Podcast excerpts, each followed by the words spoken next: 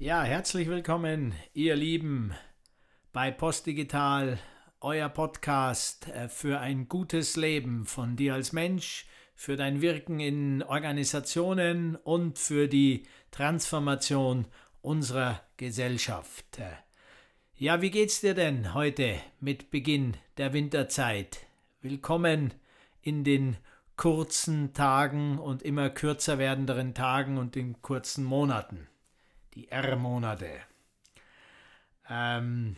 Wie geht's dir denn mit dem, was unter dem Namen Corona alles läuft? 14.714 Neuinfektionen am Samstag, den 24. 11.176 Neuinfektionen am Sonntag, den 25. 7 Tage Inzidenzwert bei 68,4 Fällen. 4 Tage R-Wert 1,36 wieder gestiegen. Und so weiter und so fort. Immer mehr Zahlen, Daten und Fakten. Insgesamt 102.049 aktive Fälle zurzeit mit Corona in Deutschland. 429.181 Infektionen seit Beginn. 10.003 Menschen an oder mit Corona gestorben. Zurzeit 1.203 Menschen auf Intensivstation. Dies bei 30.000 Betten in Deutschland macht etwa 4% der Bettenauslastung aus.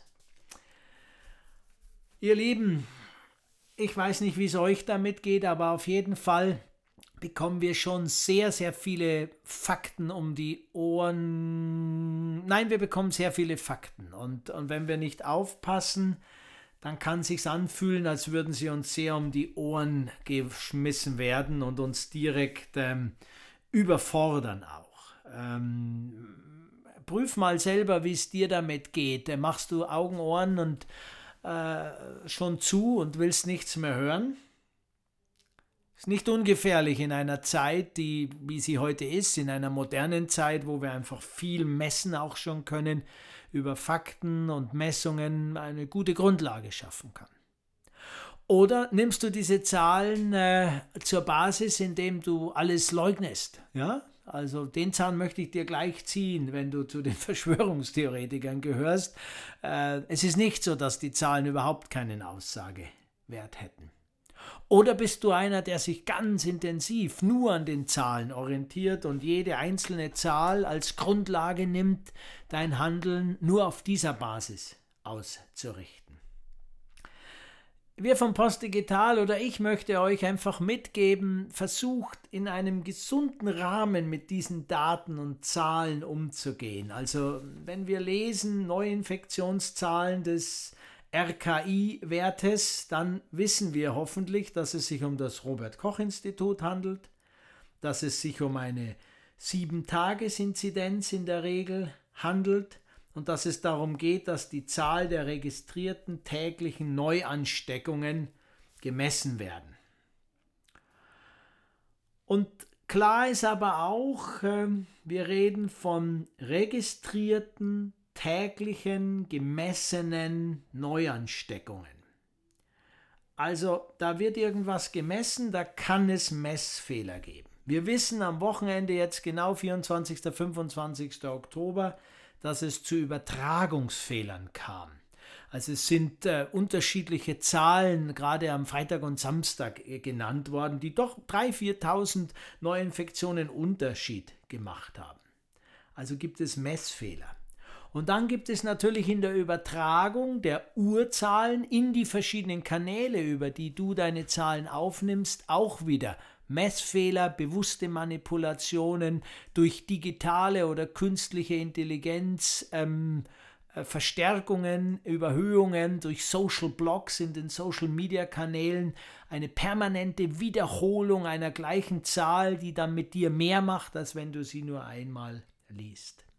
Was ich dir heute in unserem Montagsimpuls mit dir teilen möchte, ist: Nehmen wir die Zahlen das, was sie sind. Sie sind eine gute Grundlage, um uns ein Mosaikbild daraus auch zu machen. Wir haben das Glück, in einer hochmodernen Welt zu leben, haben eine sehr gut ausgebildete Wissenschaft, haben gute Messmethodiken und können auf der Basis durchaus einen relativ hohen Vertrauensgrad in diese Messungen haben. Gleichsam machen Messungen immer Fehler und uns fehlen die Relationen.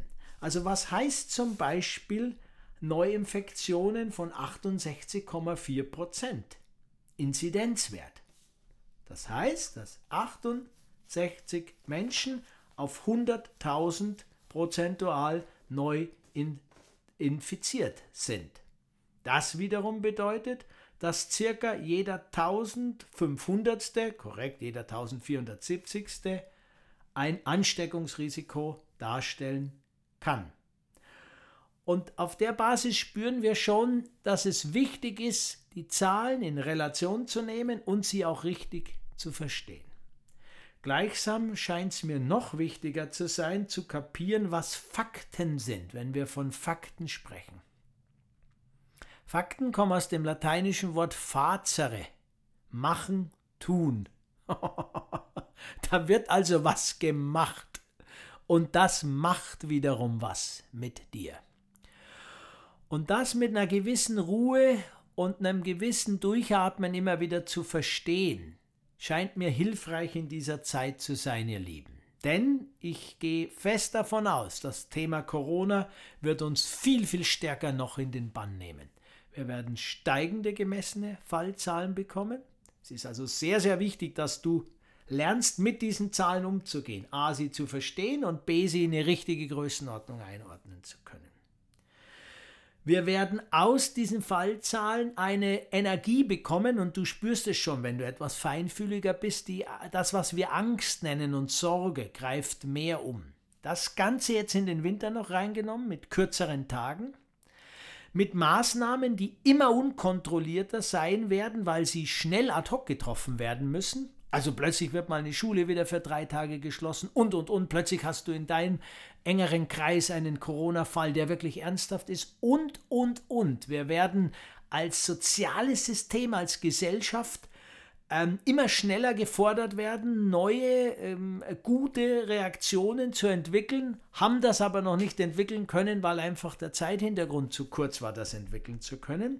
Und wir werden natürlich die Überklappeffekte definitiv in alle Bereiche, Schule, Wirtschaft, soziales Leben massiv spüren. Da kriegen wir ja jeden Tag von allen Seiten Informationen.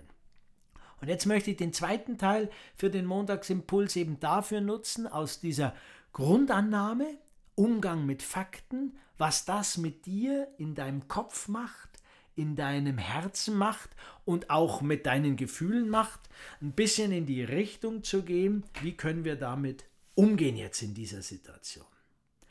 Ich kann nur nochmal wiederholen, wie schon vor 2 Monaten, Ruhe bewahren, scheint mir ganz wichtig zu sein. Versuche du dich selbst als Einzelperson tatsächlich, so gut du kannst, immer wieder zu entspannen. Ruhig ein- und ausatmen, geh in die Natur raus, kümmere dich um deinen Körper, entspanne deinen Geist. Wir haben auf unserer Plattform Postdigital viele Impulse dazu auch. Und aus der eigenen Ruhe bist du, wenn man so will, ein ruhender Pol, um den herum dann auch zunehmend Ruhe entstehen kann. Du kannst, wie wir alle, nicht die Welt an sich im Großen ändern. Du kannst aber sehr wohl durch dein Verhalten einen Unterschied in dieser Welt machen. Und auf dieser persönlichen Basis ist schon mal eine Grundlage geschaffen, um im Dialog dann mit anderen, und da empfehle ich, hol dir verschiedene Sichtweisen rein. Mach nicht zu, geh nicht in die Denkblase bitte, sondern werde weit, immer weiter. Öffne dich und hör dir unterschiedliche Dinge an. Versuche selber zu verstehen, was dir Zahlen, Daten, Fakten oder auch gewisse Botschaften sagen, oder frage Leute, die dir helfen können, die Dinge zu verstehen. Aus dem Zuhören und noch besser aus dem Fühlen dessen, was diese Dinge mit dir machen, kannst du dann im Dialog mit unterschiedlichsten Perspektiven ein gesamtes Bild aufbauen. Und dieses Bild darf kein enges sein. Ja, du musst eine Position halten können, Denn diese Position schafft Ruhe für dein Umfeld. Und gleichsam sollte deine Position keine harte, sondern eine weiche Position sein. Und das ist wahrscheinlich das Beste sogar, was du im Moment der Welt anbieten kannst. Also ein elastischer Umgang mit dieser doch herausfordernden Situation. Und ich möchte noch einen zweiten Impuls weitergeben, das richte ich jetzt an Unternehmen und deren Entscheidungsverantwortliche. Es ist jetzt an der Zeit, dass wir in einen Systemwechsel gehen können. Da haben wir wirklich die Möglichkeit. Und wenn ich jetzt ganz konkret werde, dann sage ich, wenn du in einem traditionellen, klassischen, erwerbsorientierten, gewinnmaximierenden Unternehmen unterwegs bist und bist zum Beispiel für den Einkauf verantwortlich, du kannst beginnen, in Verhandlungen zu versuchen, auf Kooperation umzustellen. Also nicht das klassische Spiel, wie wir es heute noch kennen, jeder versucht Gewinner zu sein und mit einem, ist ja fast so ein Marktgespiele, das entstehen dann Preise, sondern wenn du in der Verantwortung bist, kannst du echt auf Kooperation umstellen.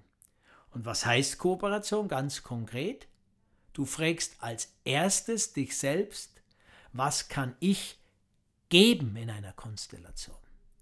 Was kann ich in einer geschäftlichen Verhandlung geben? Also, wie ist meine Faktenlage? Wie steht das Unternehmen da? Und ich gehe in die Verhandlung mit der Frage nicht, was will ich bekommen, sondern was will ich geben? Was kann ich geben? Damit öffnest du den Raum, auf einer ganz anderen Ebene sich zu begegnen. Ich habe das jetzt in den letzten Monaten ein paar Mal erlebt. Was passiert, wenn Gespräche aus der Gebensperspektive genommen werden? Dann öffnen sich die Verhandlungspartner, die Karten werden auf den Tisch gelegt und mit offenen Karten kommen wir zu ganz neuen Lösungen. Denn wo wir energetisch hinkommen werden, wenn wir diese Krise und noch viele weitere Krisen, die kommen werden, Corona ist immer nur jetzt ein erster Anklopfer. Der ist weltweit, der ist vernetzt, darum ist es eine super Übung.